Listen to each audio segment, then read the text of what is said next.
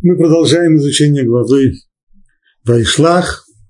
Начало главы Яаков возвращается из Падана Рам, возвращается к себе домой, к отцу, в святую землю, понимает, что путь ему может преградить его брат Исав, который ненавидит его за все нанесенные обиды и за купленное первородство, и за похищение благословений – Яков посылает к нему посланцев для того, чтобы попытаться умиротворить его, но расчет его не оправдывается, наоборот, в результате того, что посланцы пришли и сообщили, что Яков идет к нему и жаждет примирения с ним, наоборот, Исав только вспомнил все свои старые обиды, и Яков получил точное известие о том, что Исав идет ему навстречу, с ним 400 человек – явно намерения Исава самые агрессивные.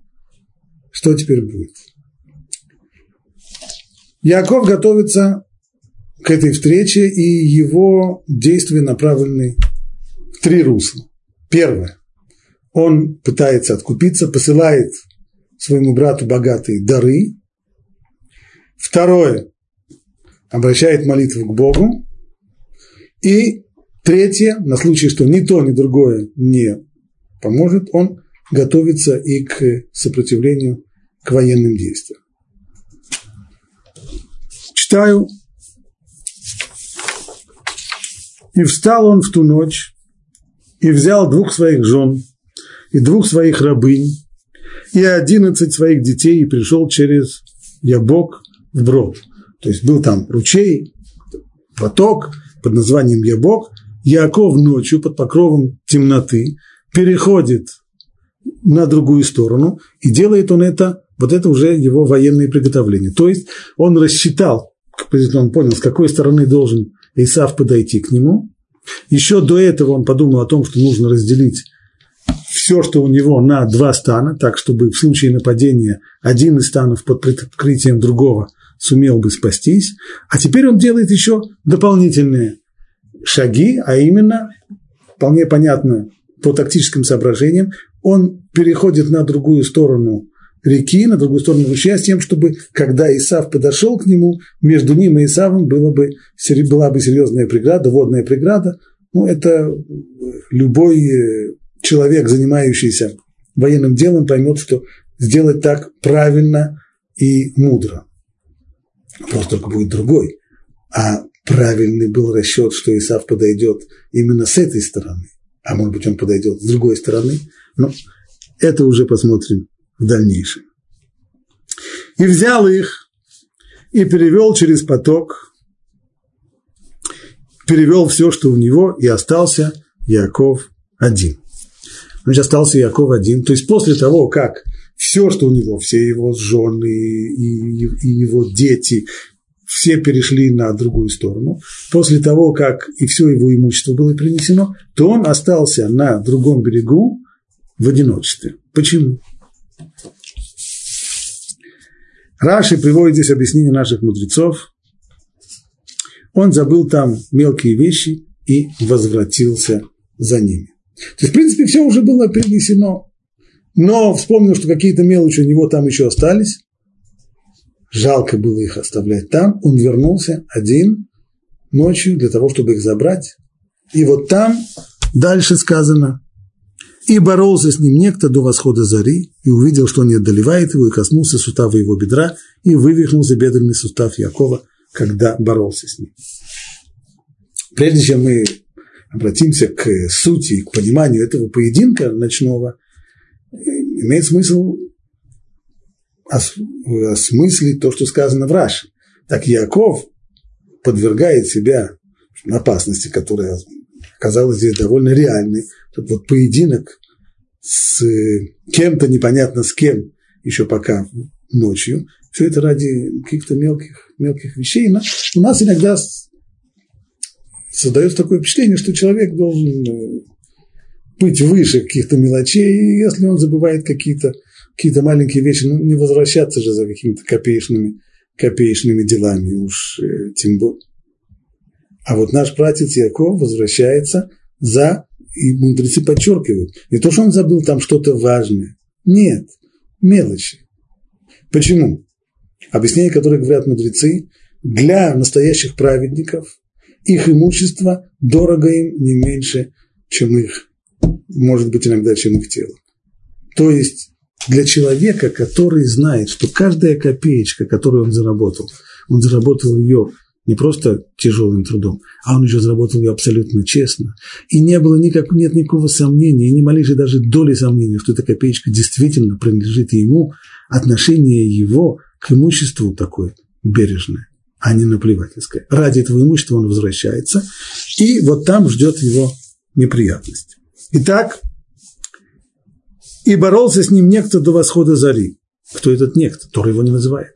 Кто-то. Кто это был? Бандит просто, который напал на, на Якова и хотел его ограбить. В общем-то, уже нечего было грабить, потому что все имущество было с другой стороны. Что это за нападение? И боролся с ним некто до восхода зари, и увидел, что не одолевает его, и коснулся сустава его бедра. И вывихнулся бедренный сустав Якова, когда он боролся с ним. И сказал, отпусти меня, ибо взошла заря. То есть тот самый некто, напавший на Якова, уже просит, отпусти меня, потому что уже взошла заря, я больше не могу. Но он сказал, не отпущу тебя, пока не благословишь меня. И сказал тот ему, как твое имя? И он сказал, Иаков. И сказал, не Иаков, отныне имя тебе будет, а Израиль. Ибо ты боролся с ангелом и с людьми и победил. И спросил Яков, сказав, скажи мне твое имя. А он сказал, зачем тебе спрашивать о моем имени? И благословил его там. Явно продолжение показывает, что речь идет здесь не, не, каком-то, не, не о бандите, речь идет здесь о ком-то, кто благословляет, кто способен благословить. И о ком в дальнейшем, и о себе он говорит, как об ангеле. Ведь он говорит, не Яков отныне тебе будет имя, а Израиль, ибо ты боролся с ангелом и с людьми. Кто это ангел, с которым он боролся? Наконец, этот некто знает то, что произойдет только в дальнейшем, а именно то, что Всевышний обратится к Якову и скажет, ты должен поменять имя, твое имя отныне будет не Яков, а Израиль. Это будет только в дальнейшем. Пока что никто ему имени не сменил, пока что он Яков. Все это наводит нас на, приводит нас к тому пониманию, которое мы находим в словах мудрецов, и Раши приводит источник его в Мидраше, что речь здесь шла об ангеле, и не просто ангел, а то, что называется Саро Шель Исав, то есть ангел-покровитель Исава, ангел народа. Что такое этот, э, не просто ангел-покровитель личный какой-то, э, типа тех ангелов, которых мы встречали в, в начале и в конце предыдущего недельного раздела, когда Яков покидал страну Израиля, когда возвращался, то ангелы, сопровождавшие его, менялись, менялся караул. Речь идет совсем о другом. Что это за ангел-покровитель народа? Впервые это понятие упомянуто у пророка Даниэля, потом мы его встречаем в устной торе, в словах мудрецов, э, и в Митрашах, и в Талмуде. Означает это вот что. У каждого народа, это мы знаем, у каждого народа есть свой неповторимый национальный характер. И этот национальный характер, он проявляется во многом. Все знают, э, скажем, немцы, они очень аккуратные, аккуратные и исполнительные, а евреи упрямые, а а англичане чопорные, а, и так далее, так далее. Можно, можно приводить кучу-кучу подобного рода вещей. Но дело здесь не только в, в характере. Есть нечто более глубокое. Есть еще и своя специфическая духовность, свой специфический духовный корень у каждого народа. И он специфический и неповторим. Вот этот вот духовный корень, это вот неповторимая духовность, которая есть у каждого народа, ее олицетворяя наши мудрецы и называют ангелом, покровителем этого народа. И по утверждению мудрецов, тот самый ангел, с которым сейчас Яков сражается ночью, это ангел-покровитель Исава, то есть тот, кто выражает и олицетворяет весь этот народ, мы уже не раз говорили о том, что означает Исав, что это не просто взятый человек, что здесь идет о народах и о целой культуре, не будем это все повторять. Вот с ним и сталкивается Яков. если чуть-чуть углубить это объяснение, то выйдет так. Мы знаем, что все, что есть в материальном мире, материальный мир, он мир внешний. И у каждого объекта материального мира есть его духовный корень. Мы можем это видеть прежде всего на людях. Человек, когда мы сталкиваемся с человеком, прежде всего мы сталкиваемся с его, встречают по одежке, а вслед за одежкой мы замечаем, у человека есть тело. Это верно, но это только внешняя его сторона. А у человека есть же еще и душа. И корень человека настоящий, глубокий, это его душа. И основные процессы, происходящие с этим человеком, это процессы, которые происходят с душой. А то, что происходит с его телом, это только отражает то, что происходит с душой. Скажем, человек, который находится в сметенном состоянии чувств, мы заметим это на лице его, по его взгляду, но это не значит, что то, что с ним на самом деле происходит, происходит э, на его лице. Лице только отражает то, что происходит в его душе. То же самое и со всеми, не только с людьми, то же самое и со всеми материальными объектами. У каждого материального объекта есть его духовный, корень. Творение мира так и происходило, то есть от сначала создания духовных корней, которые в результате эволюции, развития, тут не так, как нас учили в школе, эволюция, что это развитие от э, низшего к высшему, все наоборот, это развитие от высшего к низшему, так, от духовных корней до самого самых, до самых самых галош, до самой последней стадии материального мира. Так все творилось, и все, что все изменения, которые происходят, они тоже идут по той же самой схеме. То есть сначала происходит события и изменения на уровне корневом, на уровне духовном, а потом они передаются и проявляются уже на внешней оболочке в материальном мире. Когда речь идет об истории, то она тоже подчиняется тем же самым законам. В истории действуют, действующие силы в истории – это народы. Так вот, у каждого народа тот самый ангел-покровитель этого народа, он не просто, он не только олицетворение национального характера или духовности этого народа, но больше того, это его духовный корень того самого народа. Стало быть, любые изменения, любые изменения, которые происходят в жизни этого народа, благополучие, либо наоборот неблагополучие, все это развивается именно по этой же самой схеме, а именно сначала воздействие на вот этого ангела-покровителя народа, а уже через него это воздействие передается на конкретных людей, на конкретных человеков, из которых состоит тот самый народ. Значит, когда в соответствии с этой схемой. Если э, в мире намечена какая-нибудь небольшая война, где-нибудь там в районе Ближнего Востока или еще где-нибудь, это означает, что на первой стадии происходит столкновение между двумя силами, между ангелами-покровителями этих самых народов. И только потом уже, во второй стадии, на второй стадии, происходит конкретная встреча на поле брани, на поле битвы между конкретными людьми, солдатами, воинами из двух народов. Вот такая схема. Но когда сейчас мы приходим к Якову, мы знаем Эйн Мазаль да Израиль, то есть у еврейского народа нет такого ангела-покровителя. Нет такого духовного корня. Это означает, что наша связь с Творцом мира идет напрямую. Посредников здесь нет никаких, ни ангелов, ни покровителей. Стало быть, если Яков готовится к тому, чтобы встретиться завтра утром с Исавом, произойдет встреча двух конкретных материальных людей, Якова и Исава, это значит, что перед этим должна произойти встреча на, что называется, на высшем уровне, то есть на уровне духовных корней. Но поскольку, поэтому здесь уже присутствует ангел-покровитель Исава. Но поскольку у Якова нет такого ангела-покровителя, то в борьбу с ангелом-покровителем Исава вступает сам Яков. Вот это вот содержание основное этого поединка, а теперь имеет смысл обратить внимание на его детали.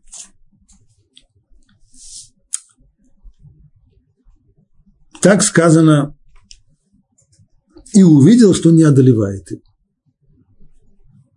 На первый взгляд странно. Силы явно не равны. Они не в одной весовой категории. Яков, каким бы он ни был сильным, он все-таки человек. А ангел, он, э, его сила, по идее, она по отношению совершенно неизмерима, совершенно несоизмерима с силой самого сильного человека. Поэтому как это может быть так, что ангел не в состоянии побороть, повалить своего соперника. И тогда, когда он понимает, что он не в состоянии его повалить, коснулся сустава его бедра. И вывихнулся бедренный сустав Якова, когда он боролся с ним. Как объясняет Равирш, в борьбе, когда соперника хотят повалить, то вполне понятный, естественный прием, когда пытаются сделать захват, потянуть, схватить его за бедро, потянуть его наверх и тем самым привести к нарушению э, равновесия и повалить его.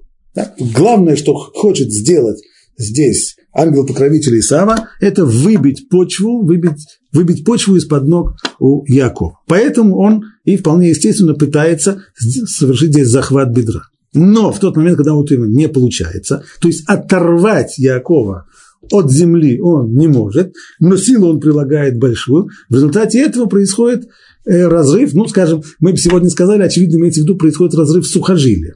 Когда против э, мышцы, против э, мускула была применена, применена сила, человек устоял, удержался на ногах, но сухожилия ему порвали.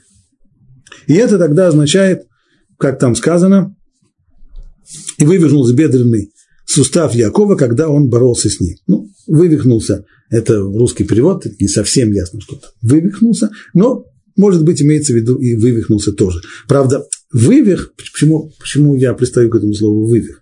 Да потому что дальше в Торе будет сказано, что в память об этом событии еврейский народ до сих пор не ест то, что называется гид ха-наше. Гид ха-наше, гид буквально жила. Хотя этим словом гид в Торе могут называться не только сухожилия, и могут называться и кровяные сосуды, и нервы тоже. Так вот, э, если в результате этого поединка был поврежден было, то, что было повреждено у Якова, это гид анаше, то есть э, вот это жила, либо сухожилие, либо нерв, то тогда дело здесь не идет о вывихе, это вряд ли, вряд ли имеется в виду вывих. Поэтому одно из возможных объяснений, которое я здесь даю, это повреждение сухожилия. Предположим, хотя может быть и другое. Кстати, скорее всего, с точки зрения анатомической, если уже посмотреть Аллаху по поводу гида то, скорее всего, речь идет все-таки о нерве, а не о, а не о сухожилии, которое прикрепляет мускул к кости.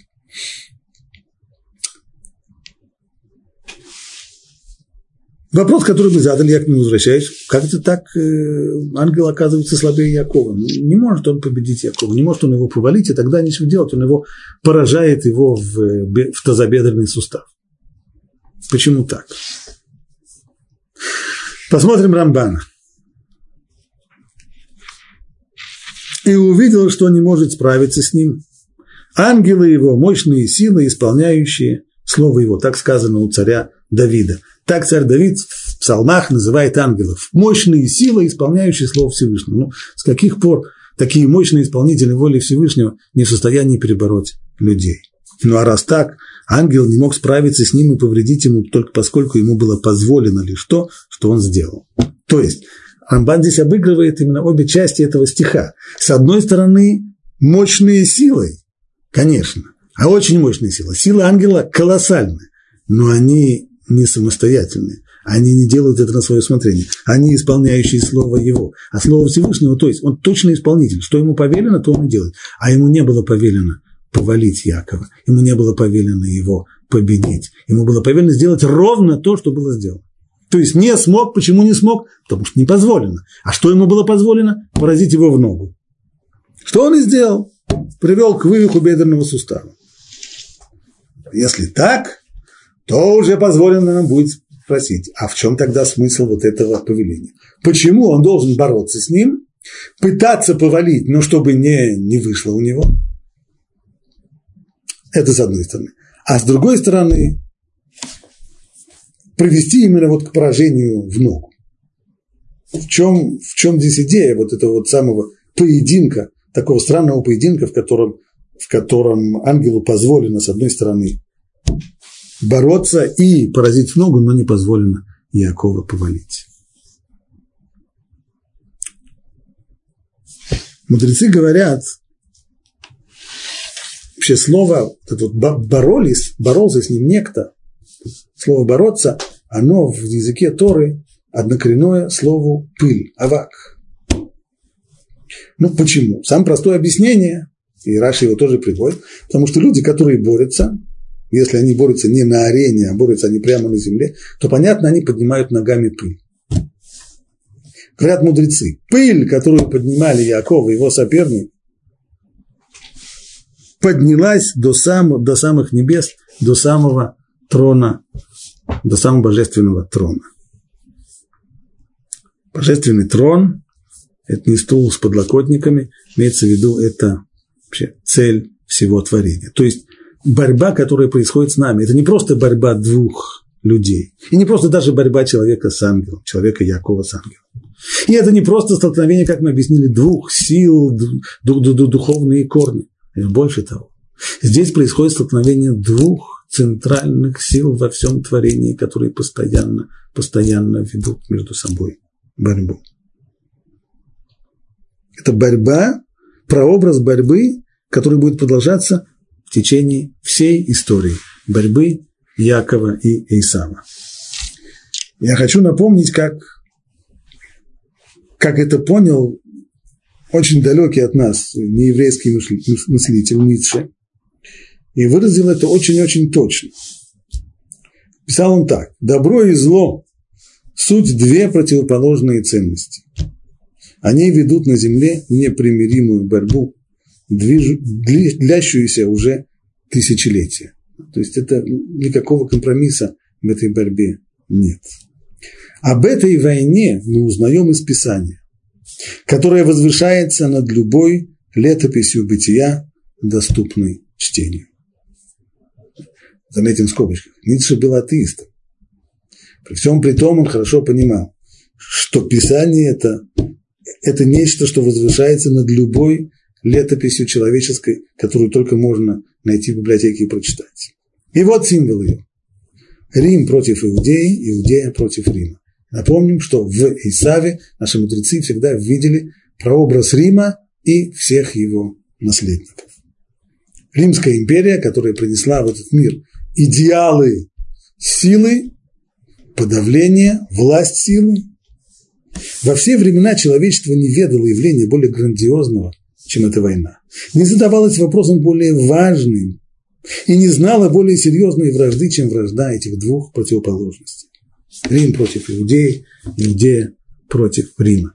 Две силы, которые ведут между собой непримиримую борьбу на протяжении всей, всей истории. Вот в этом, под таким углом зрения и нужно рассматривать детали э, этого поединка. Поединок Якова, в котором он защищается от ведущей силы народов мира, которые атакуют его ночью. и случайно ночью. Мидраш говорит так. И боролся с ним некто до восхода зари, пока не взойдет заря для Израиля, то есть пока не станет светло, только когда идет тьма. Избавление, что имеется в виду, что, что это за заря для народа Израиля? Геула, избавление, прекращение состояния галута.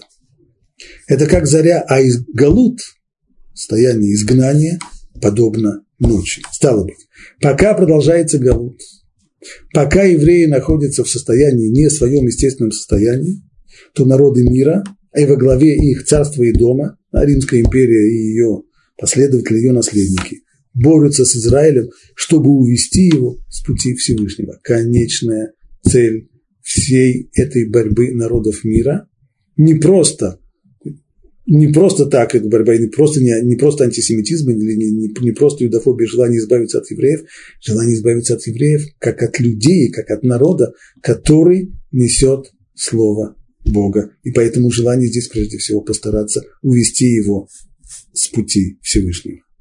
Как сказано, это известный очень стих, он здесь цитирует Мидраш в э, Шира Ширим, песни песни, когда народы мира обращаются к еврейскому народу, шуви, шуви, ашуламид, вернись, вернись, то есть иди к нам, приходи к нам, присоединяйся к нам, растворись среди нас. Шуламид.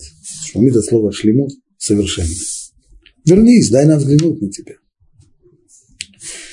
Но увидел, и так борьба продолжается, то есть борьба именно всю эпоху Галута, когда Якову, Израилю приходится отстаивать вообще свое право на существование, и когда народы мира пытаются подорвать это право на существование, выбить почву из-под ног Якова. Им это, как мы выяснили, не дано. Как говорит Рамбан, не позволено было, не позволено было ангелу, покровителю Исава, выбить почву из-под ног Якова. Но увидел, что не может одолеть его. Не получается у них увести Израиль от веры в единого Бога. И тогда коснулся сустава его бедра. Это бритмила, как и постановило злодейское царство, чтобы евреи не обрезали своих сыновей. Мидраш, почти современник событий, которое было в эпоху императора, римского императора Адриана, когда евреям было запрещено производить обрезание своих детей, и за обрезание родители и Моэль могли поплатиться жизнью. А второе, второе понимание, говорит Мидраш, и вывихнулся бедренный сустав Якова, когда он боролся с ним, это те, кто запятнал себя изменой вере в эпоху гонений. То есть, почему удар пришелся именно на бедренный сустав?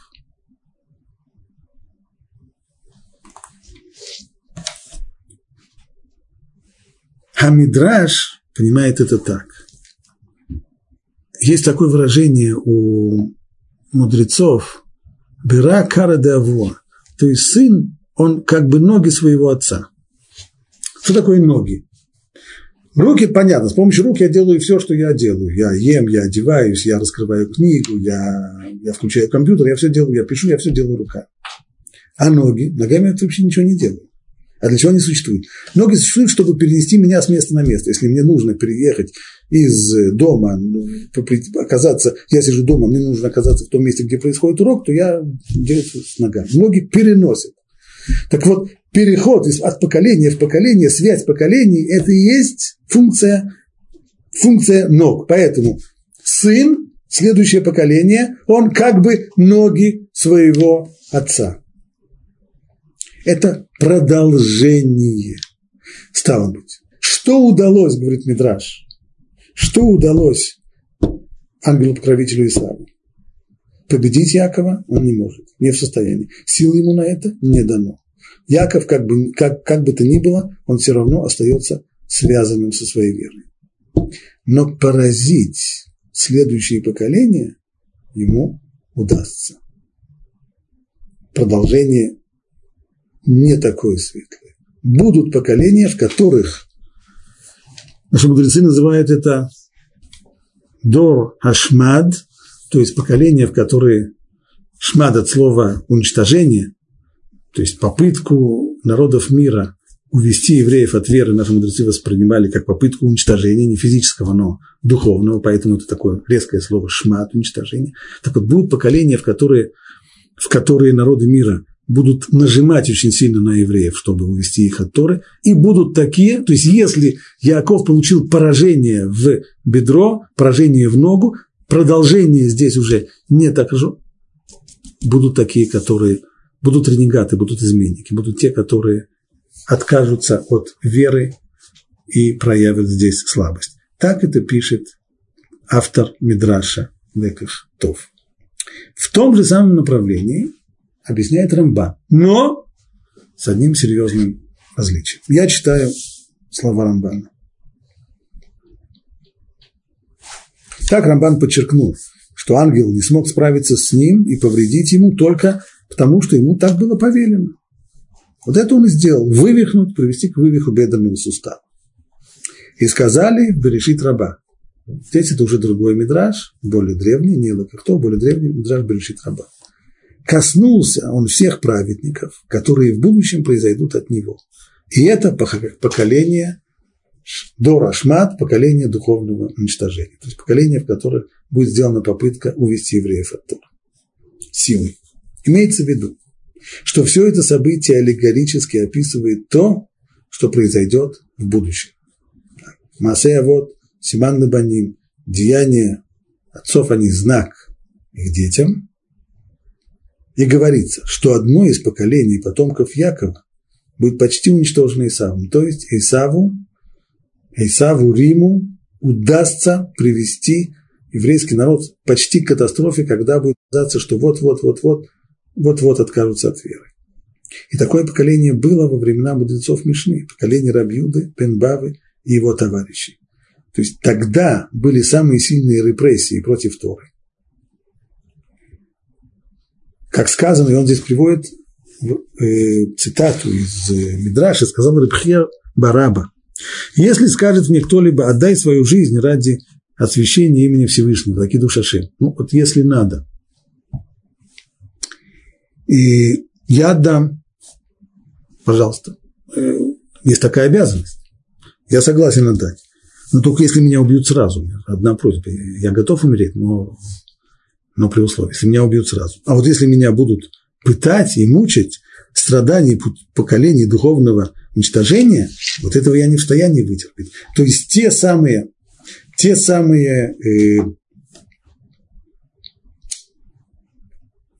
будущие поколения, те самые праведники, которые, прожи, которые здесь поражены, имеется в виду, говорит Рамбан, не так, как понимает это Мидраш Лекахтов, что это будут люди, которые изменят веру, наоборот – Поражение означает, что они будут испытывать тяжелейшие мучения, но в конечном итоге они выстоят в этом. Оба говорят о том, что будет здесь поражение в следующих поколениях. И связано это именно с попытками силой увести евреев от веры но только понимание этого поражения совершенно противоположное. А Мидраш Лекахтов говорит, что это означает, что будут ренегаты, что будут те, которые изменят.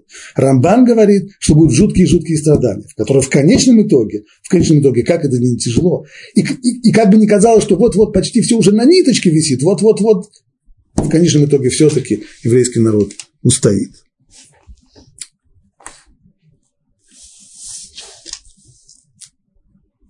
Кстати, и был задан вопрос, то есть ангел боролся с Яковом, он был в человеческом теле или это полностью духовная, духовная борьба? Очень хороший вопрос, потому что я совсем было забыл, об, я хотел об этом говорить и забыл. Поэтому хорошо, что вопрос был задан.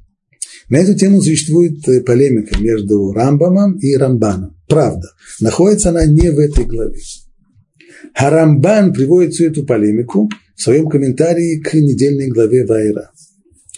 Там речь идет о явлении трех ангелов Аврааму, когда тот сидит у входа в шатер, жара невыносимая после Бритмила, и к нему приходят ангелы, и он их э, принимает, сажает их за стол. Харамбам в Раби Мужебен Маймон в книге своей известной Муре Аневухим, путеводитель заблудших, Рамбам утверждает следующую вещь. Все подобного рода картины, явления ангелов людям, они происходят в воображении человека. А им не каждого, конечно, человека. То есть это по утверждению Рамбама проро... явление пророческого характера. Как у пророка в его воображении возникает, возникают картины, которые ему э, посылаются свыше, когда Всевышний посылает ему, то и здесь вот этот вот момент общения с ангелом происходит в воображении. То есть Авраам сидел, получается так, Авраам сидел у своего входа в свой шатер, и ему в этот момент задремал он или не задремал, но, по крайней мере, в этот самый момент ему было вот такое видение, что у него как будто бы к нему являются три, три гостя. Рамбан Нахманид приводит это утверждение там, и он спорит с ним. В чем его спор? Первый утверждает Рамбан, общение с ангелами – это не пророчество, ни в коем случае. Пророчество – это общение пророка с Богом. А, а общение с ангелами – это общение, которое происходит не в пророческом сне, оно происходит наяву, и ангелы представляются, э, ангелы представляются человеку, который, который их видит, они представляются ему как физические люди. Правда, не все умеют это. Иногда написано, что Всевышний раскрывает человеку глаза, чтобы он увидел ангела. Но в результате человек видит конкретный совершенно вид. Доказательства Рамбана, они вот какие. Одно из доказательств – это наша глава. Как объяснит Рамбам вот этот вот поединок, когда с ним борется некто? По Рамбаму это происходит в воображении Якова. Ночью, когда он, когда он один, в темноте, и когда он ждет встречи завтра со своим братом, и когда он понимает, что это может окончиться кровавой схваткой, то в его воображении происходит вот такая вот схватка с ангелом-покровителем Исава, и от него он получает в дальнейшем те обещания о том, что будет, будет, будет дальше. Спрашивает Рамбан, скажите, пожалуйста, а если в этом поединке, в этом воображаемом поединке получилось так, что ангел поразил Якова в бедро, когда кончился этот э, сон, когда это воображение закончилось, Яков хромал или не хромал? Написано дальше в тексте. Вуцуля Лирхо написано дальше в тексте, что он, я читаю дальше, и нарек Яков тому, место, тому месту имя Пниель, ибо я видел ангела лицом к лицу, и спасся. И взошло ему солнце, когда он переходил через Пниель, и он хромал на бедро. Хромал. Значит, говорит Рамбан, мы видим отсюда, что поединок был совершенно реальный. Невозможно видеть сон о том, что ты с кем-то борешься, и утром встать и обнаружить, что ты хромаешь на, на бедро. На что некоторые другие комментаторы говорят, ну это еще как сказать. Если это действительно очень-очень сильное воображение, поди знай. В конечном итоге мы знаем, что э, то, что происходит в человеческой психике, очень способно повлиять и на его конкретные физические, физические явления. Так что очень даже может быть. Но так или иначе, резюмируя, ответ на вопрос, который был задан, происходило ли это все в сознании, на духовном уровне, либо это все был конкретный физический бой, мы видим, что это спор между Рамбамом и Рамбаном, когда Рамбам утверждает, что это пророческое видение, бой с, с ангелом-покровителем Исава, а по Рамбану это был конкретный бой с тем, кого он не мог определить, кто этот некто, но бой был совершенно конкретный, и захват бедра, и вывих был тоже совершенно-совершенно конкретный. И еще один был задан вопрос, если ангел выполнил свою задачу, то почему написано, что Яков преодолел его? И если уж посмотреть точно, что написано, давайте посмотрим. Имеется в виду преодолел, там сказано так. И ангел говорит Якову и, э, и сказал, не Яков отныне будет тебе имя, а Израиль, ибо ты боролся с ангелом и с людьми и победил. В чем это твоя победа? Победить означает, не означает повалить противника на лопатки, так, чтобы судья взмахнул рукой и зафиксировал, что здесь была действительно победа или, или по очкам, или еще как-нибудь. Победить с точки зрения Якова означает выстоять. В тот момент, когда его не повалили, в тот момент, когда его не, не, не удалось ангелу выбить почву из-под его ног, вот это и есть победа Якова. Кстати, э, вот это, этому, этой мысли сейчас будет некоторое продолжение. Сейчас мы увидим в словах комментаторов.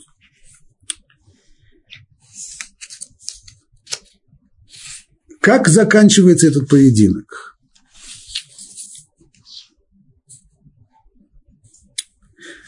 И сказал, отпусти меня. То есть ангел просит Якова, давай закончим бой. Отпусти меня, ибо зашла заря. Говорит, Мидраш, Яков спросил очень странно, а ты что, ночной вор ты или, или, или, или грабитель, что только, только по ночам работаешь? Что, что значит, зашла заря? Дрались всю ночь, можно продолжать дальше, можно продолжать и днем тоже драться.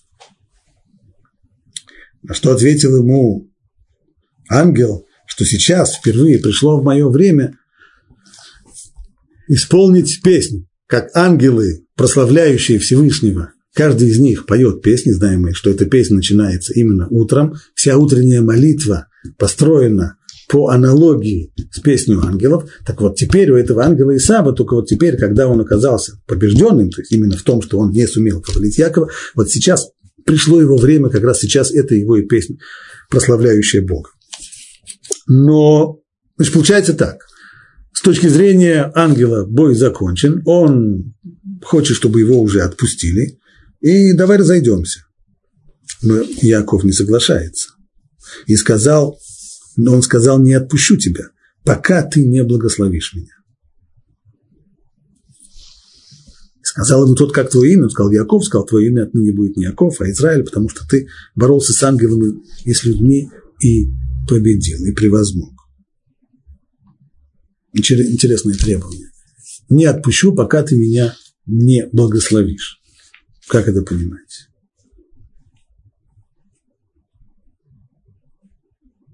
Равирш разбирает этот отрывок, пишет так, что вся борьба эдомских народов, народов Исава с э, Яковом, она продолжается только под покровом ночи.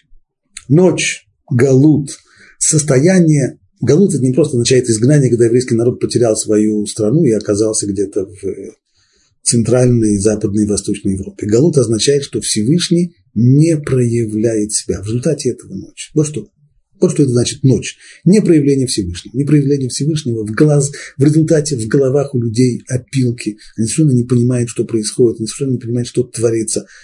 Они поклоняются ложным идеалам. И вот все это время нееврейский мир во главе с Исамом видит в евреях какую-то сатану, какую анти, анти, что-то такое античеловеческое и борется с ним.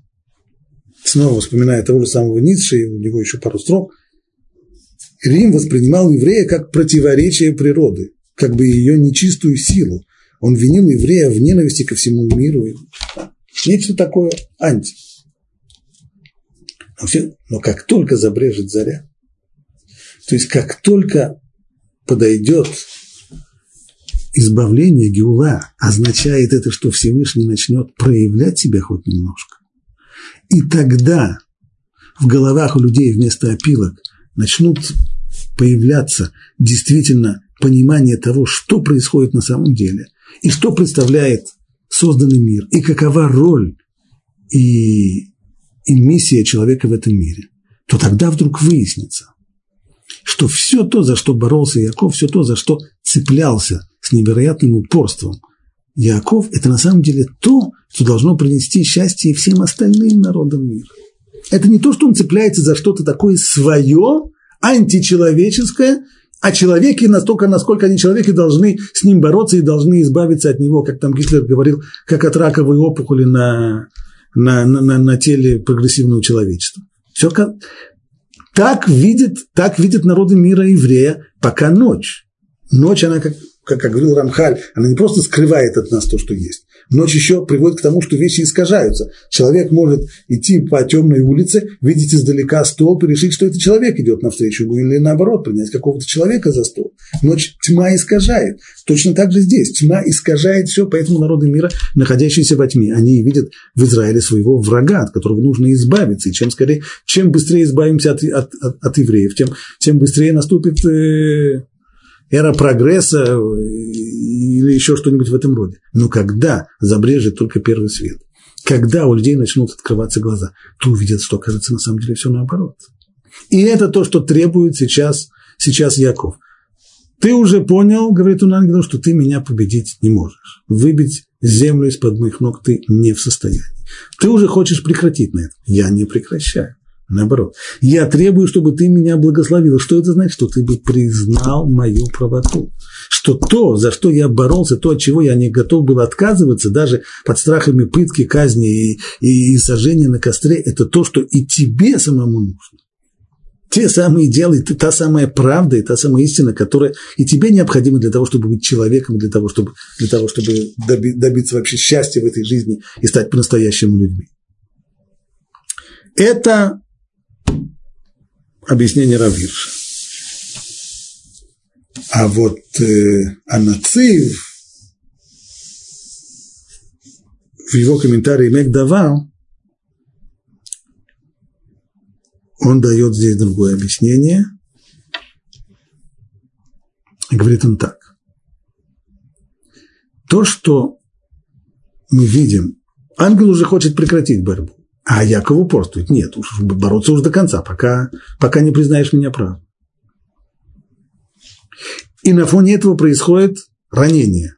А именно Яков получает, получает здесь вывих бедра и становится хромым раненым. Говорит Анацив, это было наказание Якова. Почему?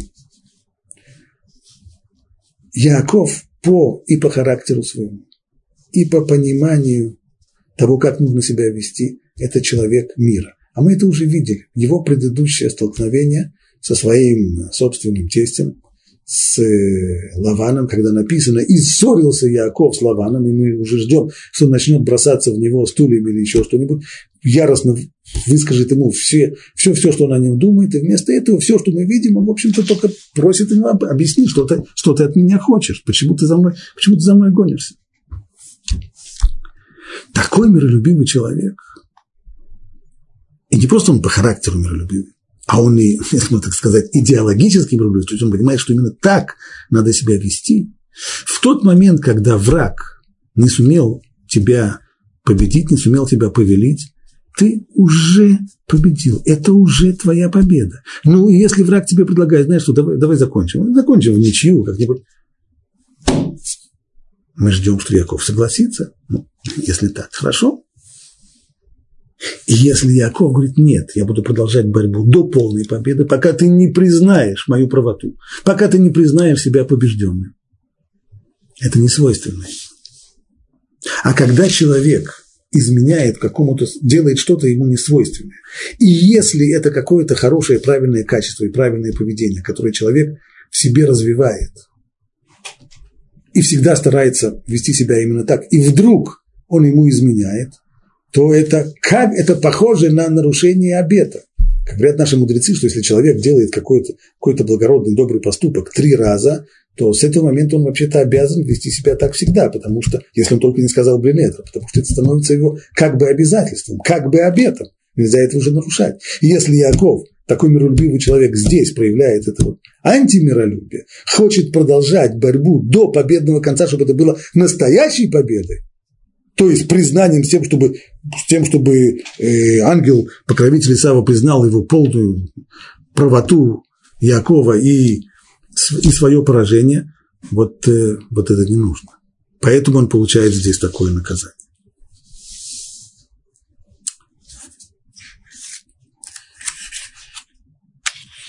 Посмотрим дальше.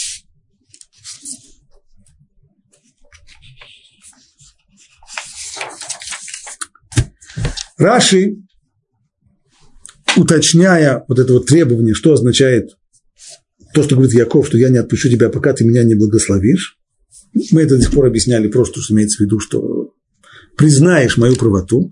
Раши уточняет, что здесь было требование более простое и более конкретное, а именно, что ты признаешь те благословения, признай за мной те благословения, которые дал мне отец и которые Исав оспаривает. Ведь в чем суть конфликта сейчас между конкретными? Спустимся немножко с, с небес на землю, так, оставим э, ту самую мировую борьбу, которая поднимает пыль до, до небес. Два конкретных человека, два брата, Яков и Исав. Конкретный конфликт между ними, прежде всего, по вопросу о благословении. Яков получил эти благословения хитростью, и у Исава есть к нему претензии похититель, вор, обманщик. Вот сейчас требование «я тебя не отпущу», это требование ангела покровителя, я тебя не отпущу, пока ты не признаешь за мной эти благословения, которые Исав оспаривает. На что он отвечает ему? И сказал, не Яков будет имя твое, а Израиль, Израиль, потому что ты боролся с ангелом и с людьми и победил. Есть в этом уже подход к признанию. То есть Яков это от слова лааков, иными словами обойти в обход. Израиль от слова яшар прямо. То есть в отличие от образа вот такого вот хитреца, который все делает в обход и обходными путями получает то, что, то, что он хочет, отныне мы признаем, что тебе это полагается по праву, как полученное прямо, прямолинейно и правильно. И, наконец, Яков спрашивает, скажи мне имя твое, и он сказал, отвечает ему ангел, зачем ты спрашиваешь о моем имени? А как понять этот отказ? Говорит Раши, а у нас нет постоянного имени. Ангел, у него нет личности, поэтому постоянного имени у него тоже нет. Наши имена меняются в зависимости от поручения, которое нам велено исполнять. То есть ангел и его поручение, его миссия – это одно и то же. Невозможно между ними разделить. Человек может быть многостаночником, он может делать и то, и другое, и пятое, и третье, потому что у него есть личность, а его поручение – это поручение. А вот ангел и его поручение, они неразделимы, поэтому и имени у него нет.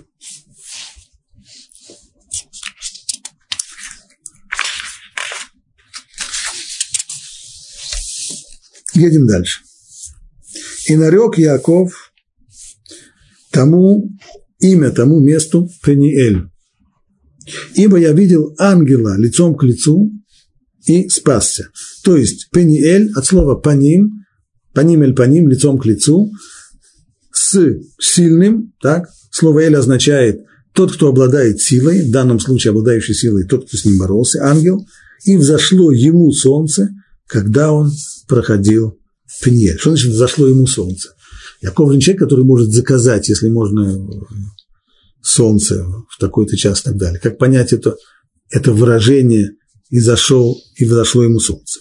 Раши говорит «пшат», как обычно. Пшат требует не буквального понимания текста, а понимания, что здесь есть иносказание. Говорит Раши, так говорят люди, то есть обычное такое иносказательное выражение, когда, например, люди говорят такую фразу, когда мы доехали до такого места, то нам воссияла утренняя заря. Понятно, что не нам, она вообще-то восходит, заря восходит, потому что заря восходит, но так, так у людей принято говорить. Это прямой смысл пшат. А драж, драж, как мы знаем, требует понимания буквального, в лоб. Как буквально понять? Солнце зашло для него? А года гласит, приводит Раши здесь драж. Зашло для него, ради него лично, для его нужд чтобы исцелить его от хромоты, поскольку он хромает, то солнце здесь, обладающее лечебными свойствами, оно взошло для него, для того, чтобы его излечить. Причем Рашик говорит здесь еще любопытную вещь, цитируя наших мудрецов. Насколько часов солнце до срока зашло ради него, когда он покинул Бершеву, настолько оно теперь взошло ради него же раньше срока. Здесь закрывается э, кольцевое, кольцевое построение, заканчивается здесь это кольцо. Когда Яков в начале предыдущей главы уходит из Бершевы в Харан, Всевышний для того, чтобы задержать его в, у, на горе Мурия, приводит к тому, что солнце садится раньше времени. Как сказано там, и заночевал он в этом месте, потому что зашло солнце. То есть произошло это неожиданно. Он не ожидал такого раннего захода. По его расчетам заход должен был произойти намного позже. Солнце действительно зашло раньше времени, и тогда он остановился там, и там он молится молитву, молитву, которую молится там, это Маариф, вечернюю молитву, поскольку солнце зашло. Но должен же быть баланс. Не может же быть так, вдруг все, все творит скривится. Совершенно верно. Вы не в церкви, вас не обманут, баланс будет будет сделан, говорит Раши, вот именно здесь солнце взошло на несколько часов раньше, то есть когда, судя по часам, была еще глубокая ночь, солнце уже восходит, и это специально для Якова, для того, чтобы исцелить его от хромоты. И взошло ему солнце, когда он проходил через Пниэль, а он хромал на бедро. Поэтому сыны Израиля до сего дня не едят бедренные жилы, что в суставе бедра, ибо он коснулся бедренного сустава Якова вместе бедренной жилой. Итак, нельзя по закону, нельзя есть то, что называется гид анаше у любого кошерного животного. То есть вот это вот, то, что гид анаше мы сказали, скорее всего, речь не идет, насколько я понимаю, по книгам о сухожилии, речь идет о, э, о нерве, его есть нельзя, поэтому у евреев испокон веков было принято одно из двух. Либо, либо после того, как скотину резали, то люди специальной профессии, которую называли минакер, которые могли, обладали этим большим искусством, вырезать, найти, вот гида наше, вырезать этот, э, эту самую жилу или этот самый нерв, и после этого можно было есть мясо, либо, что практиковалось у ашкенадских евреев, старались не влезать в это, это достаточно трудная работа, и поэтому всю заднюю часть скотины продавали неевреям.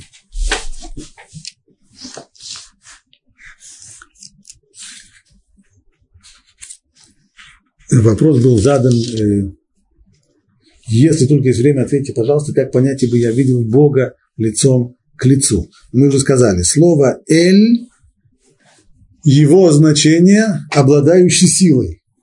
Иногда этим словом, это слово может быть направлено к Всевышнему. Кстати, куда чаще оно употребляется во множественном числе Элоким, то есть тот, кто представляет собой средоточие всех, всех сил.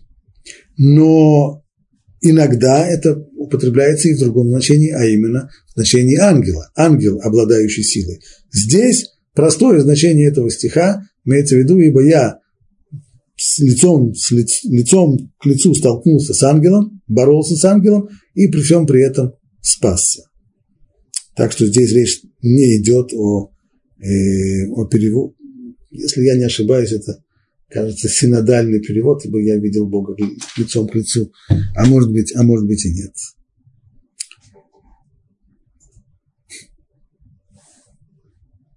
Читаю дальше. Мы закончили 32 главу, начинаем 33 главу. «И взглянул Яков и увидел, вот подходит Исав, и с ним 400 человек». То есть весь маневр, тот самый маневр, который предпринял, я, предпринял Яков, оказался не только бесполезным, наоборот, именно он и привел к опасности. Исав подошел, то есть теперь мы видим, как они встречаются никакие водные преграды не разделяют между Яковом и между Исавом. Получилось, что Исав подошел именно с той стороны, на которую Яков перешел ночью. И если бы он остался на прежнем месте, тогда бы действительно между ними была бы водная преграда, было бы удобнее удирать. Но теперь удирать некуда, наоборот. Яков закрыл себе и путь к отступлению, бежать невозможно. Исав подошел с этой стороны, с другого берега, с того, на котором находился Яков и, его, и весь его стан, а бежать уже невозможно. Итак, что же вышло? Яков готовил себя к трем, он действовал в трех направлениях. Подарки. Посылал богатые подарки. Пока что не видно, что помогло. Несмотря на все эти подарки, Исав продолжил свой путь к нему. И 400 головорезов вместе с ним. И военные приготовления, маневр, который он предпринял, не только что не помог, а наоборот, наоборот, он подвергает его опасности. Последняя, третья молитва – вот сейчас и осталось выяснить, помогла ли молитва или нет. Но больше ни на что у него уже надежды нет. Только на ту молитву, которая была, может быть, свершится чудо, и Исав ничего плохого им не сделает. Но кроме чуду ему уже, в общем-то, не на что больше полагаться. На этом мы сегодняшний урок закончим. А как прошла уже конкретная встреча Якова с Исавом на берегу протока Ябок, это уже с Божьей помощью на следующем уроке.